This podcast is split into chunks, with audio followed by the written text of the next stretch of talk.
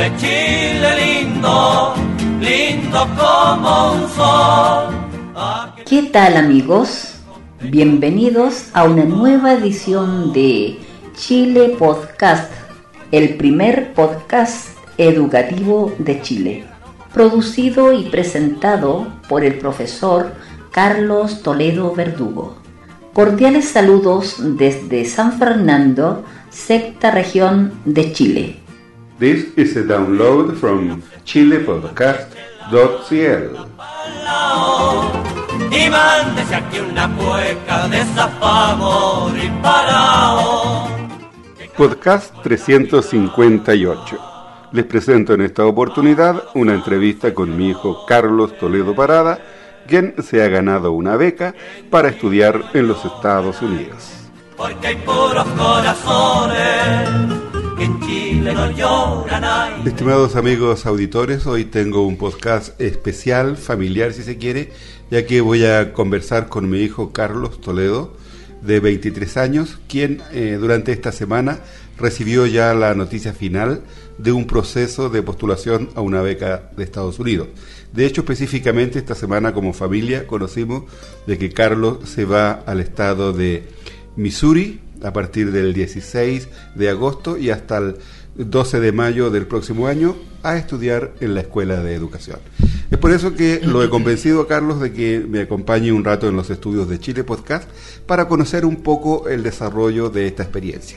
Y Carlos, la primera pregunta es que... mm, Hola, buenos días. Carlos, ¿Qué tal? Buenos días, buenas noches. un gusto estar acá. No sabemos en acá. qué horario la gente va a escuchar Es este podcast, cierto, así es que hay es que cierto. saludar en diferentes horas del día. Entonces, la primera pregunta es conocer eh, la primera noticia o información que tú tienes en la Universidad Católica del Maule acerca de esta beca, de esta posibilidad de beca al exterior. ¿Cuándo ocurrió eso? El proceso propiamente tal comenzó el año pasado. Comenzó aproximadamente en agosto del año pasado. Agosto, sí, de hecho en agosto, septiembre. Y yo la primera información que tuve fue en una clase cualquiera, llegó un profesor con un, un afiche, con una hoja de instrucciones, de postular una beca por un año para irse a estudiar a Estados Unidos. Y, y precisamente el profesor me recomendó y me, me, me incentivó a postular esta beca. Yo no la había ni siquiera considerado en un comienzo. Le dije, no, no creo que sea necesario, quizás no tenga la- los requerimientos, pero me, me estimuló a, a postular a la beca y esa fue la primera noticia que tuve. Esa fue la primera noticia, en una clase. A ver, cuéntame, esta beca, ¿quién la otorga y quiénes son los convocados dentro? Me, tengo entendido que es una beca regional solamente para la región del Maule. Se extendió la invitación, claro, únicamente a las dos universidades estatales de Talca, que son la Universidad Católica del Maule y la Universidad de Talca, UTAL, UCM y UTAL. Y se extendió solamente a esta universidad y de hecho por primera vez en Chile esta beca con motivo del terremoto del 27 de febrero de 2010 para tratar de alguna forma de ayudar al resurgimiento, en este caso académico, de, de la zona. Porque recordemos que tanto mi universidad, Católica del Maule, como la Universidad de Talca sufrieron severos daños estructurales en algunos de sus edificios importantes. Entonces, esta fue una forma del, de- del Departamento de Estado de Estados Unidos, del, del Education and Cultural Affairs, del sector de educación y asuntos culturales, de incentivar este resurgimiento, por decirlo de alguna forma. Tengo entendido que esta beca no está eh, designada o orientada solamente a profesionales del área del idioma inglés, sino que Exactamente. eh, estudiantes universitarios. Estudiantes de pregrado, específicamente, que estén cursando un año superior a- de- al segundo año de sus estudios. No pueden ser alumnos mechones, como decimos acá, alumnos de primer año.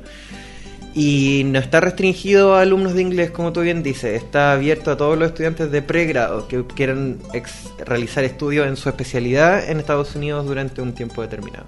De hecho, los otros niños de la Universidad de Talca estudian eh, gestión de información, ingeniería en sistemas o algo así. Ahí va mi segunda pregunta. Cuéntame ahora un poco las partes de este proceso que tú me indicas que comenzó en agosto del año pasado y estamos ya a mayo del 2011 donde ya se sabe el resultado final. Cuenta un poco qué partes, qué procesos, qué Claro. actividades han realizado Sí. para llegar a esta postulación final. Sí, las primeras partes fue lo más aburrido, puede decirse de alguna forma, que es llenar un formulario bastante extenso con que te piden un montón de información en relación a tu desempeño académico, en relación a tus datos personales, por decirlo de alguna forma, de en los clásicos de identificación, de dónde vives, todo el cuento. Aburrido, largo, extenso en páginas, por ejemplo. Eh, no sé, son unas 10 páginas, qué sé yo, de preguntas y de recolección de datos, de ir a la universidad a buscar informes de nota,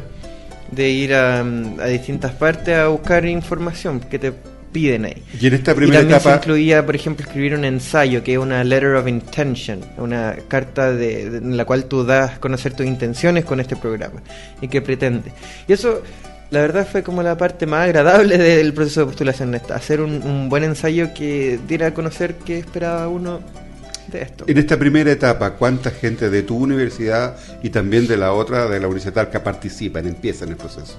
En total participamos a ver, 12 personas, 12, 11, 12 aproximadamente. De mi universidad fuimos 6 y de las otras 6 también, claro, que empezamos este proceso de postulación, que fuimos a dar una prueba de inglés preliminar a Curicó, que es una ciudad cercana a Talca donde estudiamos, y que pasamos como la primera etapa, por decirlo de alguna forma. ¿Eso ya fue un filtro? ¿Hay gente que quedó ya en el camino en esa eh, primera etapa? Claro, o sea, ahí hubo personas que no, no continuaron en este proceso de postulación, porque recordemos que en definitiva vamos ocho personas, eh, no, un, dos, tres, seis, personas, seis personas, seis personas. Entonces como como que es la mitad de los postulantes iniciales no, no pudieron continuar con, con Ya con ese set básico de información, de formularios y ensayos que escribieron, ¿qué otra etapa relevante viene posteriormente? Tengo tenido algunas entrevistas. Entrevistas, La primera entrevista fue con gente de la universidad, de nuestra universidad, de la Universidad Católica, y después con gente que vino de la embajada, que fueron dos personas muy, muy amigables, muy... muy eh, interesante de realizar la entrevista. Esta entrevista fue realizada en inglés con la gente de la embajada. Y claro, esas dos entrevistas fueron como los eh, etapas preliminares de preselección, los que definieron básicamente quiénes pasaban esta segunda etapa de la cual estábamos hablando. Quienes quedaron en el camino inicialmente, fue posterior a esta entrevista. Hay una señora Diana por ahí en los correos electrónicos que tengo entendido que los ha acompañado desde un principio del proceso. De hecho, ella fue una de las personas que vino a entrevistarnos y fue ha sido quien nos ha dado toda la información como intermediaria de la embajada con el Departamento de Estado y ahora World Learning, que se llama la institución que está administrando esta beca, que es como el, el contratista, por decirlo de alguna forma, la empresa privada que nos ubica en distintas universidades de Estados Unidos. Ella nos ha brindado la información, ha sido nuestro contacto todo este tiempo. Ahora, he sabido culturalmente de que cualquier persona que quiera ir a estudiar a una universidad de Estados Unidos, ya sea a través de beca o a través de forma privada particular, hay un requisito de idioma muy importante. Cuéntanos un poco cómo se mide ese requisito de idioma, y qué consiste, cómo se llama la prueba, en fin. Es que, claro, tú ya lo mencionaste, una prueba principalmente, que es estandarizada para Estados Unidos y en realidad para casi todo el hemisferio eh, occidental exceptuando Inglaterra y Australia que tienen otra prueba propiamente tal, o sea, propia de ellos. En nuestro caso, la prueba es TOEFL, las siglas son T-O-E-F-L, que es Test of English as a Foreign Language. Y esta prueba, la gracia que tiene es que mide la proficiencia de las personas en el idioma inglés, pero de no nativos del idioma, personas que lo han aprendido, que lo tienen como lengua extranjera. Y esta prueba fue parte del proceso, fue la segunda prueba de inglés que dimos en el proceso de, postulación. La fuimos a dar a Santiago, nos hospedaron en un hotel impecable, todo auspiciado por la Embajada de Estados Unidos en Chile, así que fue excelente, mucho agradecimiento a ellos, lo pasamos muy bien.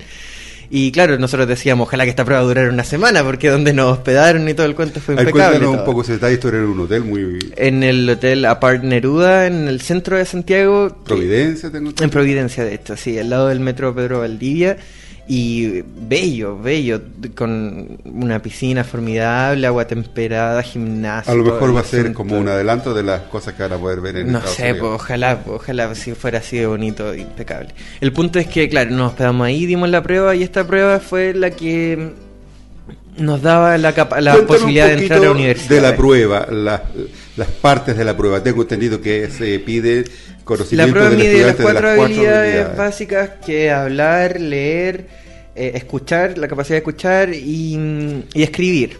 ¿ok? Y se divide en cuatro partes y cada parte tiene aproximadamente 30 preguntas. Y de esas 30 preguntas, cada pregunta tiene un puntaje que es un punto y que te da el- el- el- el puntaje final, el grado de consecución final. Entonces la idea de esto es medir tu capacidad de desenvolverte en el idioma globalmente, no, no en forma aislada en cuanto a cómo puedes entender o hablar o escribir, todo combinado. Se realiza frente a un computador, eh, los resultados... Tiempo de duración. Tiempo de duración. Es, tenemos bastante tiempo, es bien extensa la prueba, pero depende cada uno todo el tiempo que se tome. Yo particularmente me tomé todo el tiempo del mundo, no me apuré en lo absoluto en dar la prueba, de hecho yo la empecé a dar a las ocho y media y terminé como a la una de la tarde de darla, la de las cuatro partes. Gente terminó, otra gente terminó mucho antes, terminaron más temprano porque quizá, no sé, pues igual es tedioso estar toda la mañana dando una prueba, pero yo trataba de darme, aprovechar todos los minutos para descansar, qué sé yo, respirar, mirar un poco el techo y no, no estar tan pendiente de la prueba en sí. Y mm, claro, dura aproximadamente 8, 9, 10, 11, 12, una, entre 3 horas y media, 4 horas, 4 horas y media. Cuéntame de los resultados. Tengo entendido, tal como tú indicabas, 30 puntos, 4 por 3, 2, A mí me fue re bien, afortunadamente, me fue re bien. Eh, saqué ciento, ciento y tanto, 114, 116, no me acuerdo. 118, güey. No me acuerdo muy bien, la verdad. Bueno, 118 si tú lo dices y estás más pendiente de 120. Y, eso, no sé, fue un, un- gran incentivo para mí porque era una, es una prueba internacional, es una prueba eh, que se supone que te da resultados que reflejan el, el- inglés que tiene uno y fue un, un- gran espaldarazo al trabajo que hemos realizado estudiando durante estos años, eh, qué sé yo, exponiéndonos al idioma y tratando de mejorar en ello. No sé si entrar un poco en, en el proceso de personal, familiar de- del, del idioma inglés, en el cual tú has estado. Ah, eh, porque en alguna con referencia al, al entrevistador, dices tú, con, con Una alguna alusión a- al profesor Carlos Toledo, el productor y presentador de Chile Podcast. Claro, un poco. ¿Qué influencia crees tú que ha tenido en tu desarrollo del inglés? Las motivaciones que yo, como padre, ¿verdad?, en el hogar he tenido con respecto al idioma inglés. ¿Para qué vamos a escatimar crédito a este, caballero, a esta persona muy importante en todos estos procesos? Sí, yo creo que la formación que recibí de aquí en la casa y el incentivo desde pequeño a interesarme por el idioma fue y ha sido fundamental. Partiendo por la elección de carrera, que yo estoy estudiando pedagogía en inglés, siguiendo con la predisposición a entender el idioma, a poder expresarme bien en él desde temprana edad. Eh, en gran parte, y de hecho en parte mayoritaria, se debe a la influencia que tú has tenido en, en este proceso. Entonces, claro, no vamos a, a ser avaros con ese reconocimiento, no vamos a ser mezquinos. Más que reconocimiento, yo quería enfoco, eh, como tú sabes, ¿verdad? Eh, yo hago clases a nivel básico de inglés y he sido un aficionado al idioma inglés. Y bueno, y también en este proceso eh, he ido recordando paso a paso lo que tú estás realizando, porque gracias a Dios he tenido la oportunidad de estar eh, dos veces en Estados Unidos, de manera que como padre me llega mucho este tema. Pero quiero eh, y quería ver en el tema de que yo creo mucho en el proceso de la enseñanza del idioma extranjero, que hay que estar como inmerso y hacer y desarrollar actividades, las que normalmente uno hace en su idioma materno. Pero quiero que me cuentes un poquito ahora, ya, una vez terminado todos estos procesos, la prueba TOEFL, eh, cómo vivías estos días, por así decirlo, de angustia, hasta que recién esta semana recibes y cómo eso de fue, recibir la noticia. fue entretenido porque de hecho nosotros supimos que quedamos seleccionados para esta beca al comienzo de año, pero no teníamos información sobre cuándo nos íbamos a ir ni a dónde nos íbamos a ir. Desde marzo que nosotros sabíamos que no íbamos a Estados Unidos en algún momento, que no íbamos a alguna parte y no íbamos por cierto, cierto tiempo. De hecho yo pensaba que me iba por un semestre y recién el viernes pasado, hace unos cuantos días, me entero que es por dos semestres eh, académicos, por un año académico entero. Entonces fue tamaña sorpresa cuando me enteré de eso y además que me voy ahora en agosto. Yo tenía casi asumido que me iba a ir en enero del próximo año. Entonces, sorpresa doble, tanto la duración de esta beca como la, la proximidad del viaje en sí. Y, claro, como tú dices, cómo se vivió este tiempo, me preguntaban mucha gente en la universidad, mis amigos, profesores, bueno, ¿y cuándo se van? ¿Dónde se van? Y la verdad es que yo no tenía ninguna respuesta que darles, pues ¿qué respuesta le iba a poder dar? Si lo único que sabía que era no íbamos, estábamos asegurados con el viaje, pero no teníamos lugar ni fecha. Pero no, no más que angustiante o tensionante o ansioso, fue un periodo mm, entretenido, entretenido de, de, un poco pensar dónde puede irse uno, en qué va a resultar todo esto, de cuestionamientos, de, de dudas quizás, pero no, no, no, no, tan terrible como se pueda pensar. Bueno, ya prácticamente quizás eh, son tres, cuatro días que ya sabes, definitivo, fecha, lugar, universidad. Fecha, lugar. Ahora, en este poco espacio de tiempo, ¿qué has podido conocer, saber, del lugar, de la universidad, eh, de la, la universidad, curricular. Ya está claro, es Universidad Estatal de Missouri. Claro, University of Missouri es la universidad pública más grande de Missouri, del estado de Missouri. Es bastante eh, grande en términos de estudiantado. Tiene aproximadamente 30.000 estudiantes, entre estudiantes de pregrado y de posgrado. Está ubicada en Columbia, al sur de la ciudad de Columbia, en el estado de Missouri.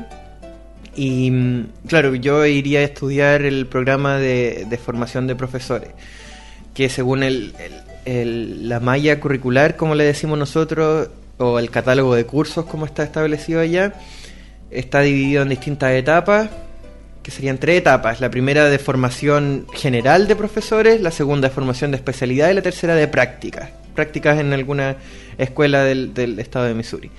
Y mm, la verdad es que yo iría a desarrollar estudios en, mi especialidad y también por términos de, de, mm, contrato, por decirlo de alguna forma, del contrato de esta beca y también tengo que realizar un periodo de práctica de al menos 10 horas por semestre que es como más o menos lo que realizamos acá por semestre en nuestra ¿Será una práctica de del tema del idioma inglés con alumnos a lo mejor de mm, Estados Unidos? Yo creo, que, yo creo que posiblemente como nosotros vamos a ser profesores de idioma, estaríamos enseñando idioma español.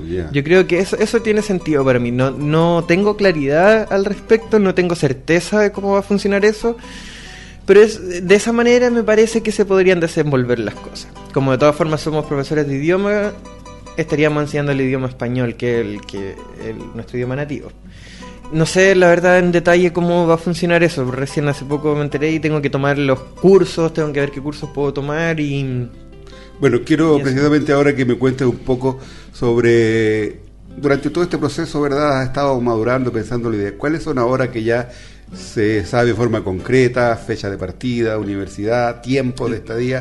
¿Cuáles son tus expectativas si logras a esta altura de conocer un poco qué es lo que tú esperas, qué es lo que pretende entregar, cómo te proyectas eh, como un profesional del idioma de, la, inglés. La verdad que esta beca puede ser una posibilidad de muchos descubrimientos, de mucho aprendizaje, de mucho de mucha maduración, no tanto como profesional, o sea, tanto como profesional y también como persona para mí, el hecho de poder estar un año estudiando y viviendo en un país extranjero, en otro país. Tengo, a ver, no tengo expectativas concretas de hacer esto o lo otro, más bien tengo una expectativa general de, de enriquecimiento profesional y personal a raíz de esto y de las experiencias que pueda tener allá en el viaje. Tengo mucha tengo mucha creencia de que esto puede ser la puerta para más oportunidades de perfeccionamiento, ya sea nuevas becas en mismo Estados Unidos, en otras partes, en otros países de habla inglesa.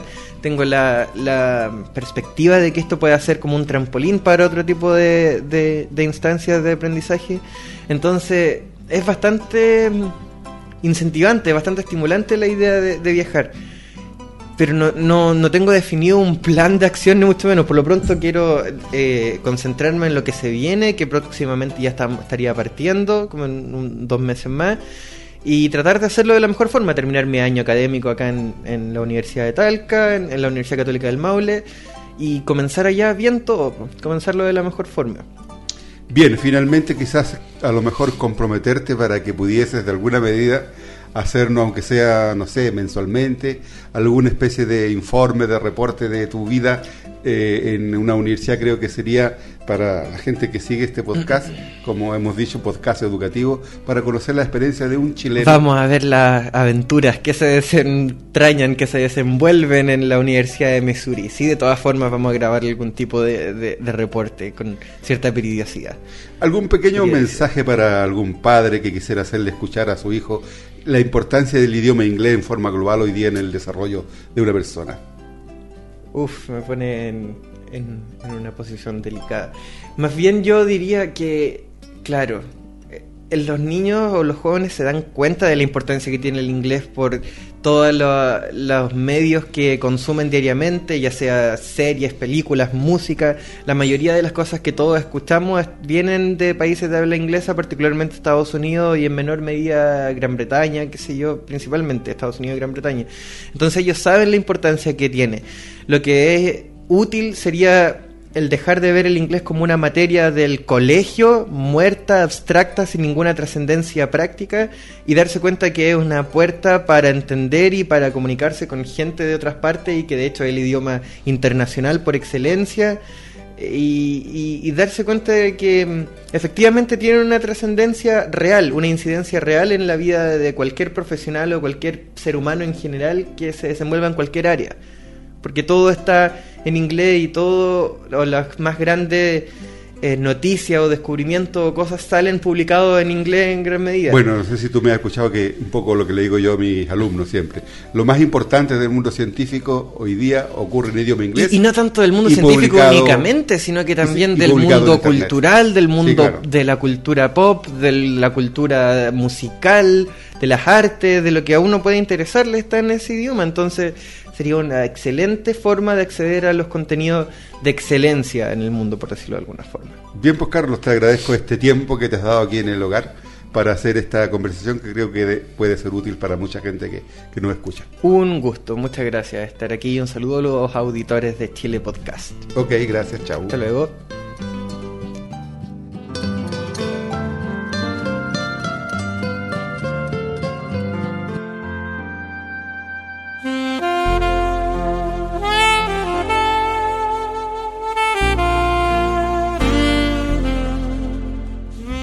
Ahora en Chile Podcast, un importante mensaje de la palabra de Dios.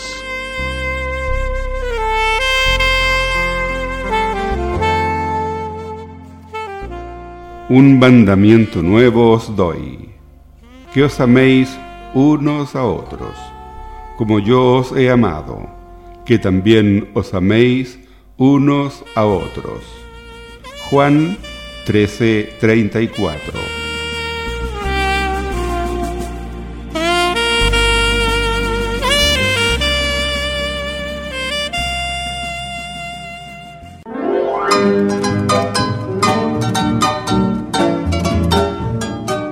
Bien amigos, así termina otra edición de Chile Podcast, el primer podcast educativo de Chile. Cordiales saludos desde San Fernando, sexta región de Chile, del profesor Carlos Toledo Verdugo. Que Dios les bendiga y será hasta la próxima vez. Mi banderita chilena, banderita tricolor.